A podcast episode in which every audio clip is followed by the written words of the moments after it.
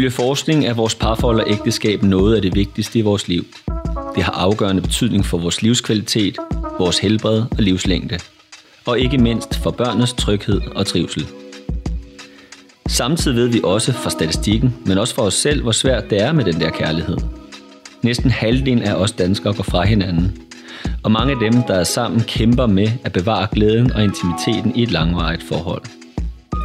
Velkommen til podcasten Vores Parforhold, der undersøger, hvordan vi kan lykkes med det, der er så vigtigt, men åbenbart også så vanskeligt. Det, der er betydningsfuldt og bøvlet på samme tid. Mit navn er Mathias Støen Due. Jeg er direktør for Center for Familieudvikling, psykolog og forfatter til bogen Pas på parforholdet. Nå ja, og så er jeg også gift med Anna og har tre børn.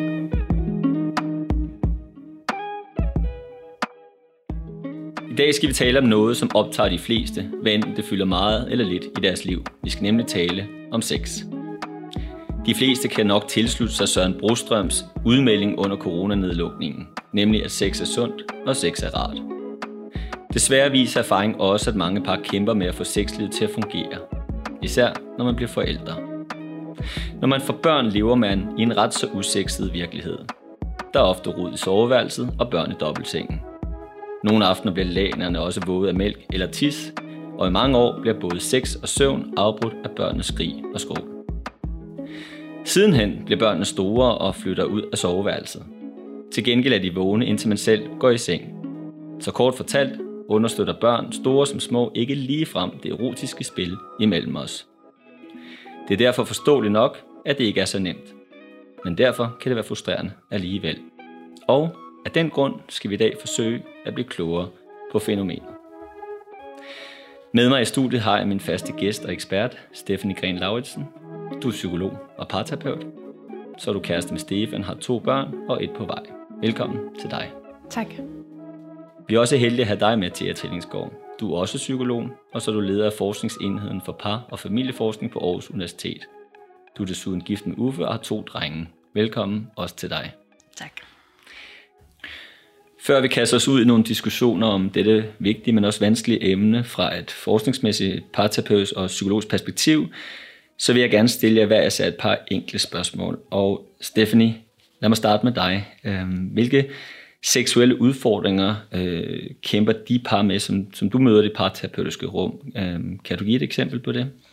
Ja, det kan jeg. Øhm, og jeg vil få lyst til at starte med at sige, at det kan jo se ud på mange måder, og samtidig så oplever jeg, at der er et særligt samspilsmønster, som øh, mange par kan havne i. Og hvad er det for et samspilsmønster? Når det, ja, når det handler om sex. Jamen, det er et samspilsmønster, hvor at øh, en part tager meget initiativ til sex, lægger op til kontakt, fysisk kontakt. Jeg siger måske, hvor er du dejlig, hvor er du skøn, øh, jeg har lyst til dig. Og den anden part ikke er øh, parat eller har lyst lige her og nu, hvor den anden har, og så bliver nødt til at afvise. Man kan kalde det sådan initiativ-afvisningssamspil. Og det, der så egentlig sker, det er, at den, der tager initiativ igen og igen og igen, kan føle sig afvist. Det er ikke rart. Det booster i hvert fald heller ikke seksuel lyst. Og den anden part sidder tilbage måske med skyld og skam over, hvorfor kan jeg ikke opfylde min partners behov. Så det er sådan en fastlåst mønster, mange par kan havne i øh, når det handler om sex. Altså vi når ikke hinanden på samme tid, kan man sige, seksuelt. Øh, og så kan det yderligere udvikle sig til, man kan sige, vi kan kalde det det her par, Lone og Mads. Mads er den, der har taget initiativ måske i rigtig, rigtig mange år. Har lyst til sin dejlige kone, Lone. Og Lone har afvist, fordi at øh, hendes behov måske er mindre. Hun har været udmattet. Øh, der er mange børn, som du selv nævner, Mathias, i sengen måske, alt muligt andet. Og på et tidspunkt, så stopper øh, Mads med at tage initiativ, fordi det er simpelthen for hårdt. Det er for hårdt at blive afvist igen og igen og igen. Og det, der så kan ske, det er, så er der ingen fysisk kontakt, som er jo egentlig en smerte for begge parter. Altså, jeg lægger mærke til det, du beskriver, at, øh, at udfordringen i, på mange måder ligger både hos den ene og hos den anden. At det er på en måde en, en sårbarhed, som er der både hos den, der gerne vil det mere, og den, der har det på en anden måde. Ja. Begge parter har jo ofte lyst til at lykkes seksuelt. Man kan være forskellige i, i, i lyst og behov og alt muligt andet. Men det, der bliver svært, det er egentlig det her samspil, som bliver fastlåst. Og så, så svært, fordi at vi ikke får snakket om det på en god måde. Og hvor hyppigt øh, nævnes øh, sex som en, et problemområde, når du taler med par? Det er sjældent, det nævnes fra mig selv. Øh, det nævnes, fordi jeg altid spørger ind til det. Og nogle par kan jo sige, det vil vi slet ikke snakke om. Andre siger, det er faktisk rart, du spørger ind til det, fordi det har fyldt i rigtig mange år. Nogle er måske generet omkring at snakke om det. Øh, så der kan være alle mulige grunde, men, men erfaringen er, at jeg skal ligesom holde det på banen. Øh, jeg havde et, øh, øh, en erfaring med, hvor at, øh, jeg havde haft et langt forløb med et par, og så havde jeg sidste samtale med dem, aftalt sidste samtale, og hvis den sidste samtale sagde de, vi har faktisk heller aldrig fået snakket om sex. Og det var bare meget interessant, der turde de at nævne det øh, ved sidste samtale. Ja, så du fungerer på mange måder som en slags fødselshjælper. Altså ja. der, er, der er ligesom et liv, øh, et indre liv, et seksuelt liv, hvad enten det er vitalt og godt eller, eller smertefuldt, det er der.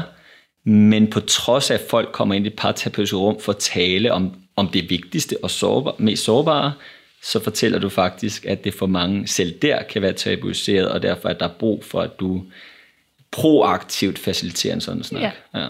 Det, øh, det er tabu for mange at snakke med andre om, fordi det er privat. Det foregår i soveværelset ofte, men det kan også være tabu imellem parret, fordi hvad kommer jeg til at sige? Jeg kommer til at sige noget, der sover min partner. Og dette med, at det kan være vanskeligt at tale om, det øh, tænker jeg, at vi kommer tilbage til. Øh, men øh, på nuværende tidspunkt kunne jeg godt tænke mig også at høre, hvad, hvad, hvad forskning har at sige om det her med sex. Så Thea, kan du sige lidt om, hvad vi ved fra et forskningsmæssigt, forskningsmæssigt perspektiv, som henholdsvis fremmer eller hæmmer det her gode sexliv?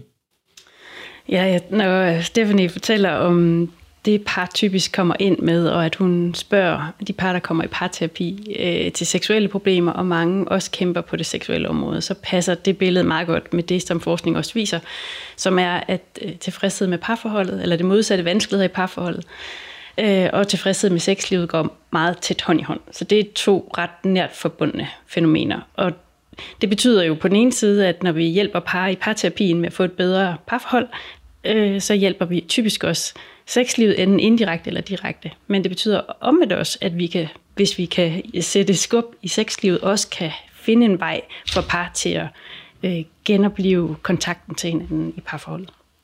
Så de to ting er meget nært forbundet. Og en anden ting, som også, øh, når vi spørger par øh, fra, sådan fra forskere, øh, øh, der deltager i forskning omkring øh, deres sexliv, så angiver mange, at det er et meget vigtigt område af parforholdet. Altså det er noget af det, de kun deler med hinanden. Øh, det er noget af det, der er meget centralt for følelsen af at blive elsket, være forbundet, blive bekræftet. Så det er meget tæt knyttet til vores selvværd. Og det er både det, der kan gøre sex til en fantastisk gave øh, for kærligheden, men det er også det, der kan gøre det utrolig svært, for når vi bliver afvist eller ikke bliver mødt på lige præcis det utrolig sårbare sted, hvor vi er sådan afklædt for hinanden i bogstavelig forstand, så rammer det også selvværdet og trygheden og tilliden og forbundetheden i parforholdet. Mm.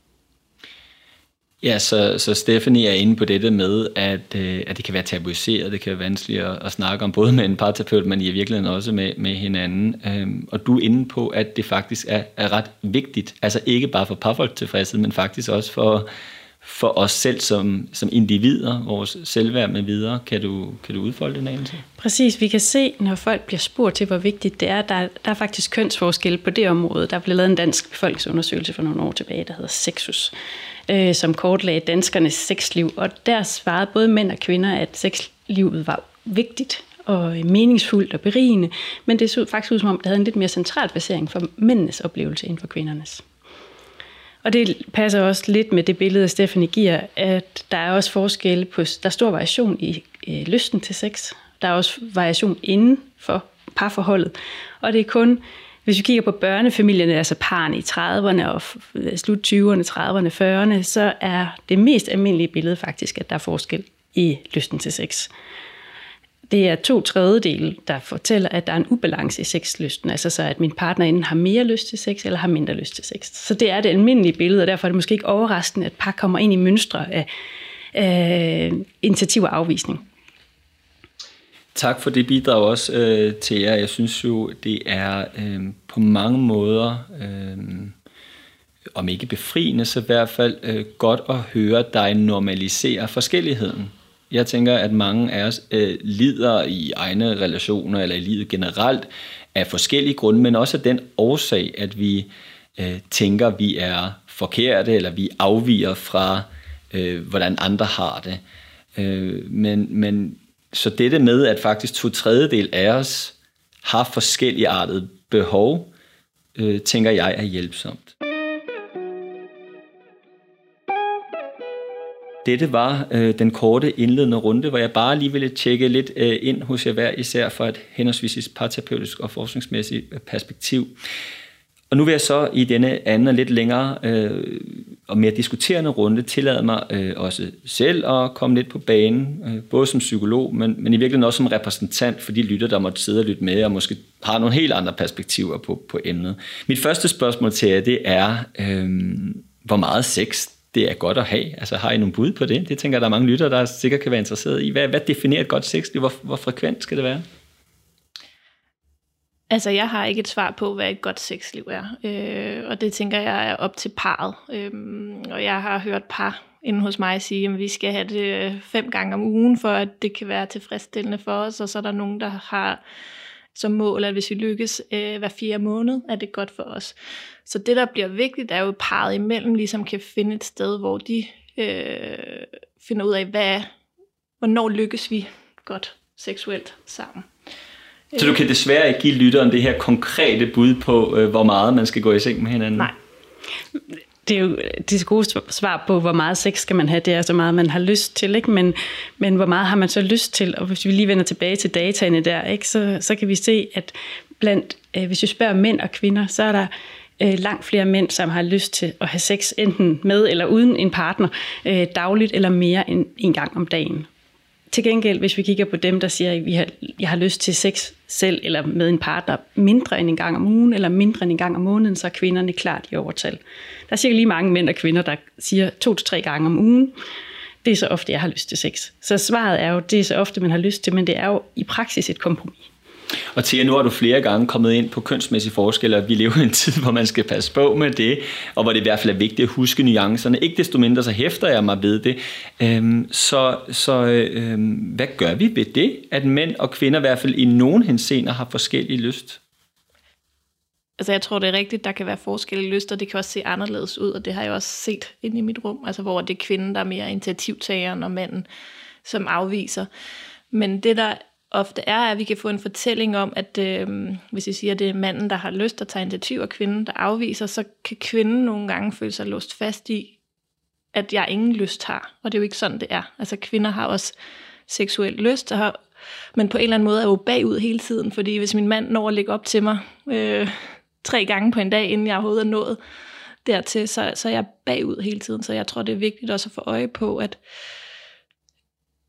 at det ikke handler om en kvinde, der ikke har lyst, men, men den ser anderledes ud. Og det kan være vigtigt også for mand i parforholdet at vide det. Det er ikke fordi, du ikke har lyst til mig seksuelt, når du afviser mig, men vi er ikke, vi er ikke samme sted. Ja, det interessante, det du siger, øh, i hvert fald for mig at se, det er, at, at det der med at tale om køn, det er typisk kvinder, det er typisk mænd, det kan jo for nogen være hjælpsomt. Okay, så er jeg ikke en ualmindelig mand eller en ualmindelig kvinde, eller måske er det ikke så mærkeligt, at vi har øh, forskellige behov, for det, det, sådan er det for mange, øh, der lever i hvert fald et heteroseksuelt forhold. Og så samtidig så, så nuancerer du det for mig at se på en, en befordrende måde, for du siger, at vi skal også passe på med, at disse kategorier og meget sådan kategoriske udmeldinger ikke bliver til sådan nogle meget unuancerede fortællinger om, at kvinden har aldrig lyst, eller manden har lyst hele tiden, fordi det er med til måske at polarisere det mere end, end hvad godt er. Og kan måske være endnu sværere at håndtere, hvis man lige ikke passer ind i den øh, kategorisering. Så altså det, det seksuelle landskab er jo stopfyldt med stereotyper og forestillinger om, hvad man bør være, og hvad der er det rigtige, og hvad der er det ideelle. Og, og mange af de idéer er jo også utrolig kønnede. Og det kan være endnu et problem, øh, der møder par i det seksuelle landskab, det er at leve op til de stereotyper eller forestillinger eller forventninger om, hvordan det rigtige eller det gode eller det perfekte øh, sexliv er, som gør par øh, mere målorienteret med at skulle performe, eller skulle præstere, eller skulle kunne være på en bestemt måde. Og det er faktisk en af de ting, vi kan se også i forskningen, der er mest ødelæggende for det gode sexliv. Det er den her sådan, øh, idé om at skulle leve op til, eller skulle gøre, eller performe sex. Ja, og apropos det, så tænker jeg, apropos min, øh, min indledning, hvor jeg taler om, at man i særdeleshed i, i årene med, med små børn er, er udfordret af det praktiske, af manglende søvn og af råd og alt det, jeg kalder en usekset kontekst. Og jeg tænker kombinationen af den meget usekset kontekst, og så de høje idealer om, hvor lidenskabeligt, hvor intimt, hvor, hvor mange orgasmer der skal være, det, den kombi er på mange måder øh, ret ødelæggende, tænker jeg. Ja, vi bliver jo præget alle steder fra. Ikke? Altså hvis man slår op på BT eller Ekstrabladet eller Damebladet, så der er altid en eller anden artikel eller overskrift om øh, få mere sex, eller øh, i julen var der ret mange artikler om øh, fed julesex, eller find den bedste øh, juleorgasme, og de var meget øh, pravne overskrifter, og, og hvis det er det, man bliver mødt med hele tiden omkring os, eller hvis vi ser amerikanske film, altså der er ret kort vej til øh, skænderi, og så hed sex. Så hvis det er det, vi har et billede af, vi skal lykkes med, så tænker jeg, at det er ret uopnåeligt. Og tit siger par inden hos mig også, det er jo ikke sex som sex, altså akten, men den fysiske kontakt, det er berøringen, det er kram, det er kys, altså alt det andet. Og, og jeg tror, det har noget at gøre med det der selvværd også. Altså at mærke, at min partner har lyst til mig på andre måder, gør godt for mig. Altså, vi skal på en eller anden måde tage et opgør mod de høje idealer, og også indse, at sex er andet end, end fantastiske orgasmer og, og noget, som, øh, som er, øh, er særligt stimulerende. Øhm, og det får mig til at tænke på, for at lave en lille omvej, det får mig faktisk til at tænke tilbage på, på øh, gymnasiet. Øh, der fik jeg i sin tid øh, karakteren 10 i et eller andet fag, kan jeg ikke huske, hvad det var. Øh, og det var sådan set en karakter, jeg var glad for. Øh, sidenhen læste jeg så beskrivelsen af karakteren 10, og den lød for den gode, men dog noget rutinepræget præstation. Øhm, og så kan jeg mærke, at jeg gik fra at tænke, ej hvor dejligt med tital til, ej jeg gider ikke være sådan en, der leverer rutinepræget præstationer, hvor til en af mine venner sagde, hvorfor skal det altid være så unikt, er, er det, er det rutinepræget ikke okay? Det, det var omvejen, og så tilbage til det, vi taler om nu. Øhm, jeg bliver lidt inspireret af det, I siger, til at tænke, om vi skulle begynde at holde lidt mere af den rutinepræget præstation i soveværelset, den mere rutinepræget præstation, eller rutinepræget samvær i vores relation med hinanden, om det kunne være en nøgle til en større taknemmelighed eller tilfredshed med sexlivet. Har I, har I perspektiver på det? Ja, altså både, både og tror jeg, øh, at, det, at, det, at vi skal hylde det rutinepræget, fordi på den ene side er jo, at der også inden for øh, seksologer er kommet, ligesom man snakker om the good enough parent, det var sådan et øh, Winnicott-begreb, så der er blevet meget kendt inden for psykologien, som handler om at prøve at sætte forventningerne til forældreskabet på et realistisk niveau, og ikke perfektionere forældreskabet. På samme måde kan man tale om sexlivet. Hvad er, the good, hvad er det gode nok sexliv? Og det kan måske være virkelig vigtigt, men at betyder det så, at vi skal acceptere det, det kedelige, eller det middelmådige, eller øh, er det så en, hvad skal man sige, og, og, og er det rutinepræget sexliv, øh, den, altså det vi så skal leve med? Og der tror jeg måske, hvis nu sagde du lidt det her med, jamen, øh, vi talte om at udvide sexbegrebet, og det er faktisk en, step nummer et i de fleste af de kendte, øh, altså i de evidensbaserede tilgange til at hjælpe par med seksuelle problemer, det er at udvide begrebet af, hvad sex kan være. At ja, hvad mener du med det? Og der mener jeg, at sex øh, ikke kun er samleje og orgasmen, men alt det rundt om er kys og kærtegn. Du nævnte det, Stephanie. Flirteriet, romantikken, øh, de støde, viskende ord i øret. Alt det, som hvis vi spoler tiden tilbage og tænker på vores eget forhold, da vi først mødte hinanden, øh, så bruger de, de fleste par, der etablerer et nyt forhold, de bruger utrolig meget tid på nus og kram og alt det, der foregår i sofaen, og alt det rundt om, alt det, der er proces, og som ikke er den direkte vej. Men efterhånden som par kender hinanden, og måske ved, hvad vejen til orgasme er, så bliver det den hurtige genvej, eller smutvejen. Det er så den, som vi kører af igen og igen og igen, og den kan måske godt blive for rutinepræget hvis det handler om, at det bliver en, den hurtigste vej mod målet, snarere end det at være i processen. Så på den ene side, så kan der være en idé i at hylde det gode nok sexliv, Præcis. det gode nok parforhold, og, og nedskalere ambitionerne lidt, som ja. kontrast til et samfund, hvor alt skal være perfekt. På den anden side, så taler du om, øh, om betydning af, af variation eller gøre sig umage, og du udvider sexbegrebet til at omhandle andre tidspunkter af døgnet end i de få minutter, hvor vi måske mødes i dobbeltsengen. Ja, måske mest af alt at, at, at udvide øh, begrebet til at handle om det at være der. Det at møde op og være fysisk og psykologisk tilgængelig og til stede og i kontakt øh, i alt det, der ikke er den direkte vej. Den direkte øh, og, og det er måske noget af det, som de fleste par glemmer. Øh, de hopper hen over knus og kærtegn og kram for nogen mister. Jeg ved ikke, om det, hvordan det ser ud i det parterapeutiske rum, men, men det er noget af det, der kan falde ud og, og være med til at gøre sex til en performance eller en præstation hen mod et mål. Altså Esther Perel, som er en uh, amerikansk psykolog, og også har haft meget fokus på sex uh, blandt par, siger jo, at uh, et samspil starter, når det sidste samleje, samleje sluttet. Et forspil starter, Nå, ikke? ja, samme.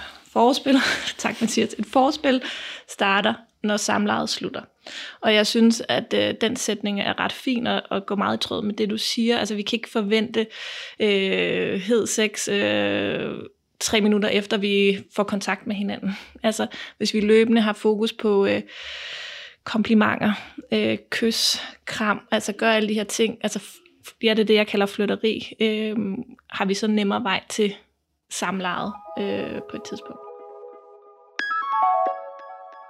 I et andet afsnit øh, har vi også talt om øh, betydningen af at kigge på egen andel, altså som kontrast til altid at kræve, at vores ægtefælle og kæreste skal ændre sig. Øh, når I taler om, at forspillet det starter øh, kort tid efter, at, øh, at der er indfundet sig en orgasme, og at alt i og for sig kan betragtes som et forspil, så kommer jeg også til at tænke på øh, dette med, at vi selv har et ansvar for øh, proaktivt at skabe et vitalt øh, sexliv. Altså som kontrast til at tænke, ah, jeg tænder ikke så meget på dig, eller du gør ikke så meget ud af dig selv. Jeg har i hvert fald øh, hørt øh, potentialet i, at man som enkelt individ går i bad, gør noget ud af sig selv, selv tænder sterillyset. Ikke nødvendigvis for, at det er den anden, der skal komme i den rette stemning, men måske også bare for, at man selv kan komme i den rette stemning. Har I nogle perspektiver på betydning af egen andel ind i, i den problematik, vi snakker om? Mm. Altså, jeg mødte engang en, øh, en udenlandsk kvinde, som sagde til mig, danske kvinder er jo også lidt sjove. I, I går på arbejde, og når I stopper om morgenen, så går I bad, I gør jer pæne, I tager makeup på, tager pænt tøj på, og når I så kommer hjem, så øh, vil mange danske kvinder øh, jeg ved ikke om alle gør det, men i hvert fald blive mere komfortabel. Smide deres øh, højhælede sko, måske de der strømpebukser, de strammede også lidt for meget. Jeg hopper lige i joggingtøjet, og håret ryger op i en knold eller noget. Og der er i hvert fald noget om det der, altså det er jo ikke stimulerende, hverken for mig selv, altså det er jo ikke der, jeg føler mig seksuelt attraktiv, når jeg render rundt i joggingtøj, og måske uden BH, eller hvad det er. Øhm, så den der opmærksomhed på, hvad kan jeg selv gøre, for at jeg selv føler, at jeg er dejlig, at jeg jeg ligger, at jeg godt vil have, jeg har lyst til sex selv, det er jo et ansvar, og den anden del er også, vil min partner så også have lyst til mig, fordi jeg ser pænt ud, eller har været i bad, eller jeg, så videre. Jeg vil lyst til at supplere med et, et ansvar, som vi i hvert fald kan se betyder rigtig meget, eller som, som handler om ansvar for at afsløre, hvad man har lyst til. De par, som i forskningen viser sig over tid og, og bedst kunne vedligeholde tilfredsheden med et øh, deres sexliv er par, som afslører mere af deres egen lyst og behov over for deres partner. Og det er jo også et ansvar ikke at forvente tankelæsning. Altså, øh, og faktisk tage ansvar for at vise eller kommunikere, eller på en eller anden måde gøre tydeligt, hvad man selv har lyst til, og ikke forvente, at det er noget, min partner skal, skal løse. Altså, vedkom, min partner skal gætte sig til, hvad jeg helst vil have, og hvornår jeg gerne vil have det, og på hvilken måde, og hvis ikke, jamen, så er det jo hans eller hendes øh, opgave. Jeg hørte engang en gang Howard Markman, som er ham, der har udviklet øh, prep-kurserne, som I også kører her i Center for Familieudvikling. Og kan du sige lidt om, hvad, hvad prep-kurser betyder?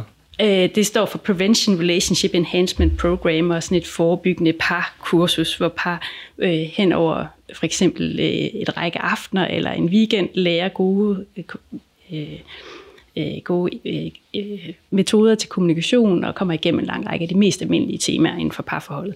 Og Howard Markman var med øh, til at udvikle det her i sin tid en del år tilbage, og en af hans eksempler på det her område med, med sexliv var, at vi, for, vi opfører som om, øh, at vi går, vi går på en restaurant med vores partner og bestiller den ret til vedkommende, som man husker, han eller hende gerne ville have tilbage, da vi først mødtes uden at spørge. Ja.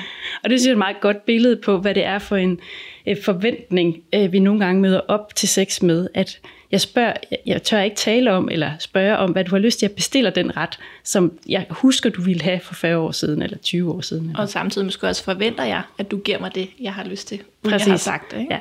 Så det, nu vender vi måske lidt tilbage til det tema, du tog op med, at mange ikke taler om om hvad de har lyst til, eller ikke afslører, eller ikke har den samtale med hinanden. Og det er en af de temaer, som gør, at vi måske har urealistiske forventninger til, hvad vores partner skal vide.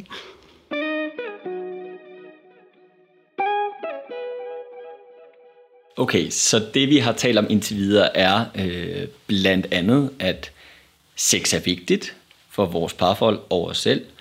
Øh, sex er også vanskeligt, blandt andet af den grund, at vi er forskellige, enten vi er kvinder eller mænd. øh, og at mange af os har svært ved at øh, give udtryk for, hvad vi har af ønsker. Øh, vi har også svært ved overhovedet at tale om det.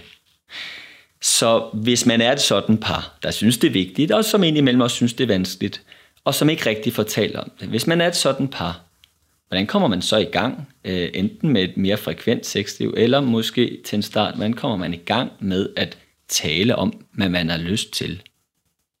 Altså man kan jo sige, at der skal i hvert fald være en form for tryghed imellem parret. Øh, fordi at det er jo egentlig at vise en ret stor sårbarhed i, øh, hvad har jeg lyst til seksuelt.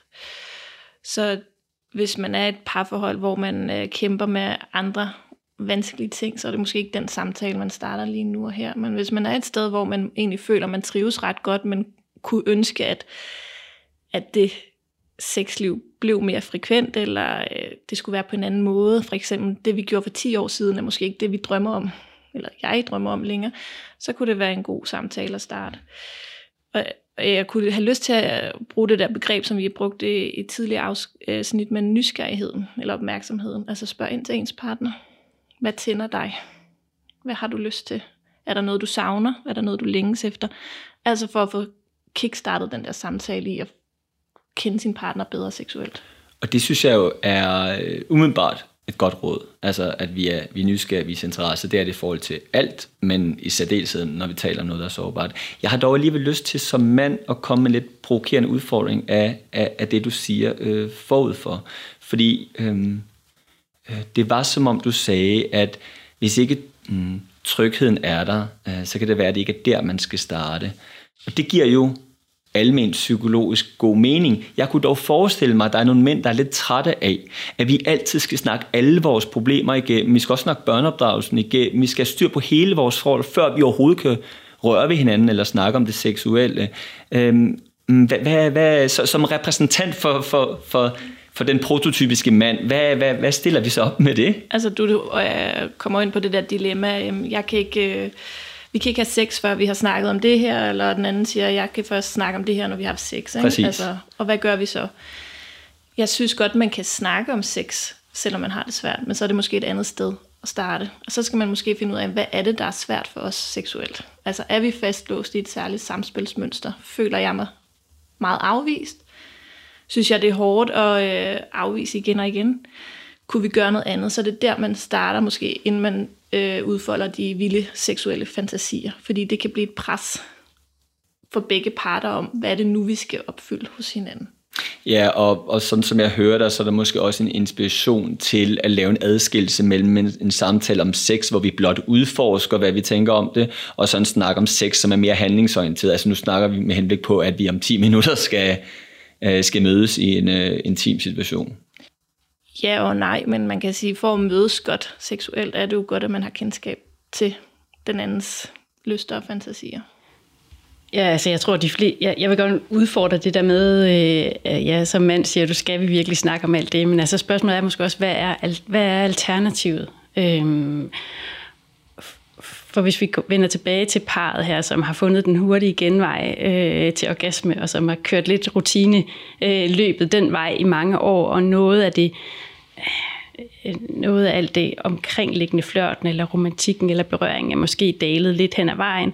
Og på det tidspunkt, hvor man har kørt den samme genvej igen og igen, så kan der måske ske det, at at han tænker, ej, nu har jeg lyst til det her øh, nye move, og tager en lille bevægelse i den retning, og hun bliver øjeblikkeligt forvirret bare lige to sekunder forvirring, og han tænker, ej, det var en afvisning, det ville hun ikke. Så ej, nu går jeg tilbage og gør det, vi plejer.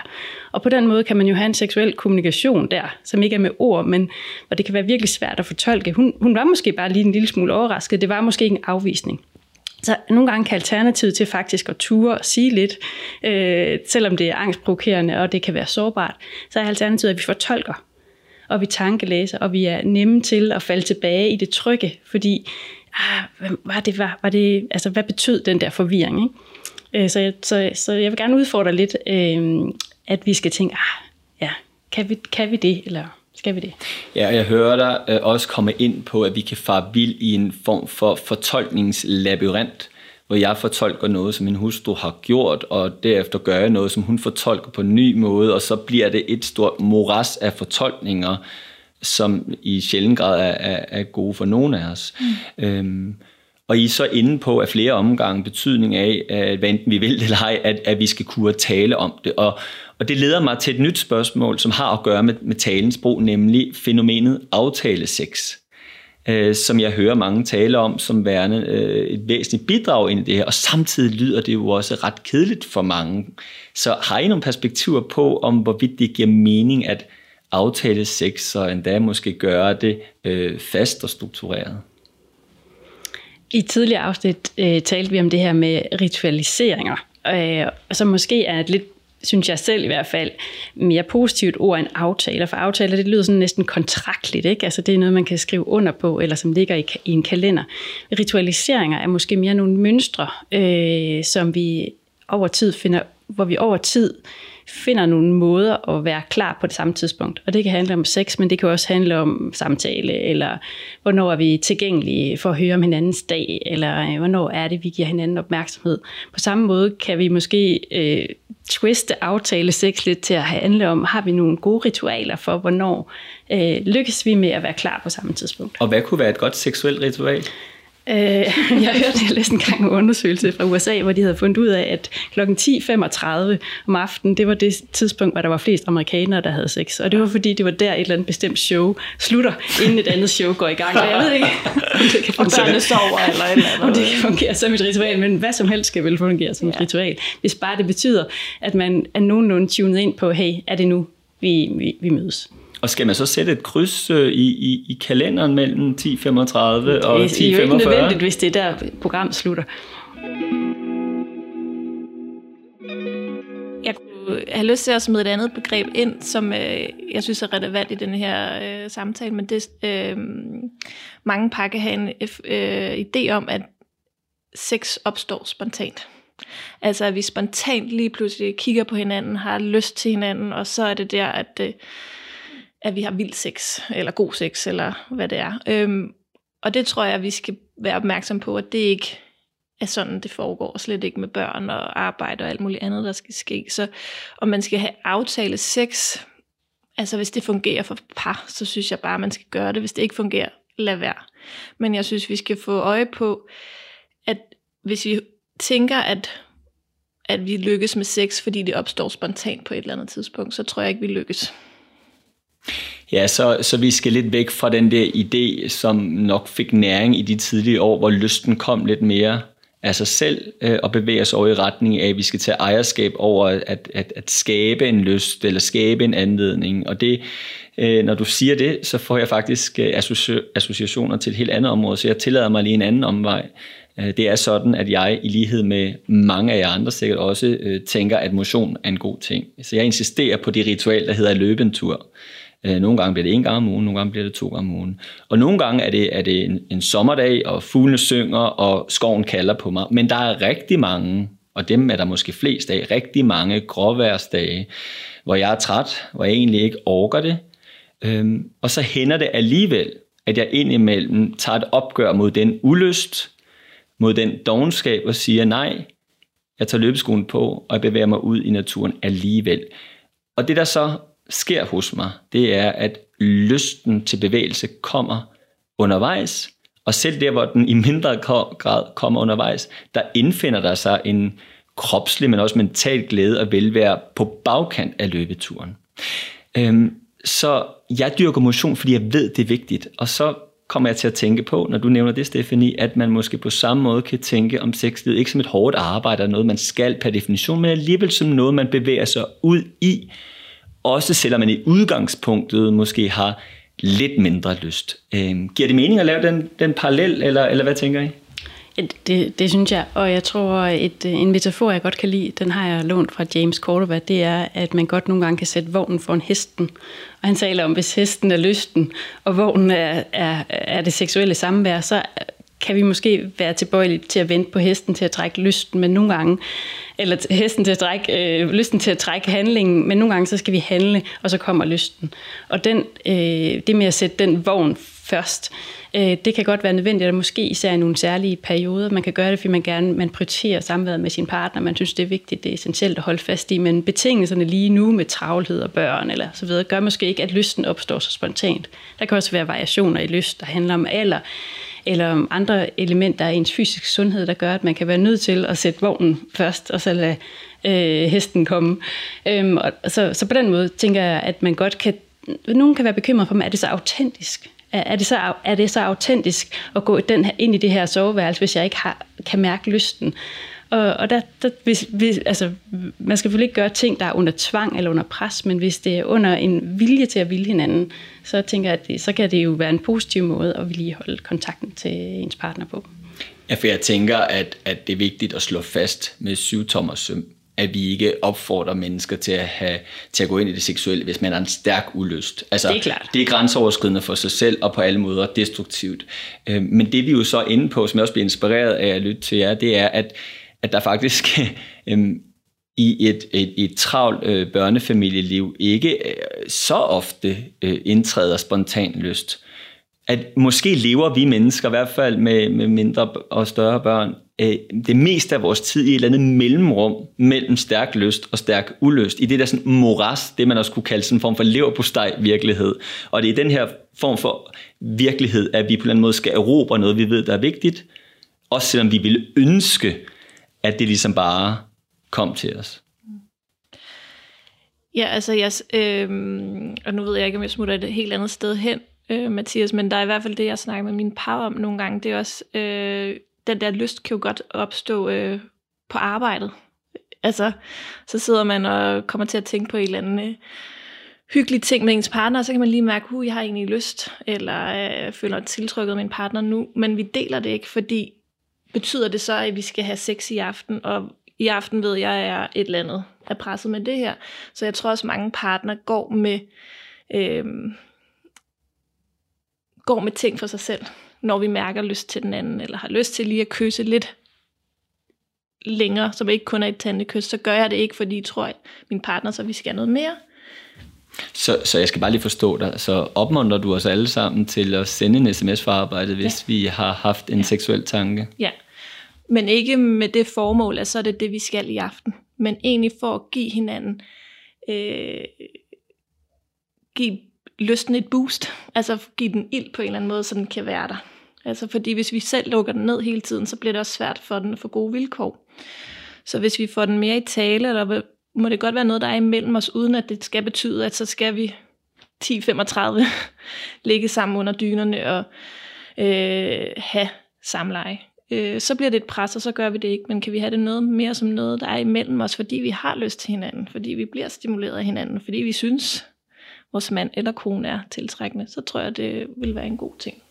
Jeg ved i hvert fald, at øh, min, øh, mit, øh, min almindelige tirsdag på arbejde vil blive pippet lidt op af den slags sms'er. det kan godt være, at vil være en, en... Så du håber, Anna lytter lige nu, eller? Nej, men jeg tænker, det er jo en måde at vitalisere det almindelige grå Øh, hverdagsliv på, netop at få en sådan sms. Og den er jo både, som du var inde på, til noget, der, både noget, der har den funktion at minde mig og os om, at vi har noget seksuelt kørende sammen, men jeg tænker også mere fundamentalt, at en sådan sms vil have den funktion, at den styrker min eller vores oplevelse af at have værdi og have betydning. Helt sikkert. En, den form for åbenhed kunne måske også gøre, at par kunne øhm, altså det vil være nemmere, hvis der er noget mere åbenhed, der er om forskellighederne i behov, eller forskellighederne i lyst. For eksempel øh, øh, parret, som, øh, hvor han tænder som en mikroovn, ikke? 1, 2, 3 bing, så, så, så er han klar. Ja, og hun ligner lidt mere sådan en bålgryde, hvor man skal gå og bære brænde til bålet øh, i flere timer, før de bedste gløder er klar. Sådan et par kan jo have brug for, hvis hun sender en sms, så tænder mikroven, ikke? og så er der stadigvæk to timer til hendes bålgryde er bare nogenlunde lunken. Øh, så det par har brug for, øh, for at den kommunikation fungerer, og kende hinandens præferencer rigtig godt, og måske også være ærlig og åben omkring den forskellighed i hastighed eller tempo eller lyst, som de har. Ja. Nu har vi jo talt en, en del om, øhm, at vi øh, mennesker er forskellige, også på det seksuelle område, og også lidt omkring, hvad vi kan gøre for at, om ikke at reducere forskelligheden, så i hvert fald at øh, øh, håndtere forskelligheden på en sådan måde, at vi kan få et mere vitalt øh, sexliv, som vi begge er glade for. Jeg kunne dog forestille mig, at der er nogle lyttere, som sidder og tænker, ja ja, så står der tre psykologer, øh, fra hver deres perspektiv og taler om, at vi skal gøre mere af det ene og mindre af det andet, for at vi sådan på en krampagtig vis skal lykkes med noget, der bare er dødt. Så mit spørgsmål er i virkeligheden, altså når vi synes, det er svært, er det så i virkeligheden ikke bare et tegn på, at vi er et dårligt match, og vi i virkeligheden øh, ikke passer sammen? Øhm, ja, jeg tror, øh, hvis vi kigger på det seksuelle landskab, at så er øh, variationerne af, hvad øh, folk øh, ønsker og øh, drømmer om, jo så utrolig store. Altså nogle er til lyst og fart og spænding, og andre er til øh, romantik og tryghed, og for nogle er det gourmet-sex øh, hver gang, og andre er det lynsex. Og variationerne i, hvad folk har lyst til, er jo så store, så det er næsten umuligt at forestille sig parret, der passer godt sammen. Måske næsten kedeligt at forestille sig parret, der passer godt sammen. Dertil kommer så de variationer, vi ved, der er hen over livsløbet, i forhold til præferencer. Så jeg tænker, at øh, idealet om at passe godt sammen, eller være det perfekte par i seksuelle præferencer, det er i hvert fald et højt ideal. Så du, du tænker, at man skal forlade ambitionen om at jagte den partner, som, som er som en? Det er i hvert fald en høj ambition.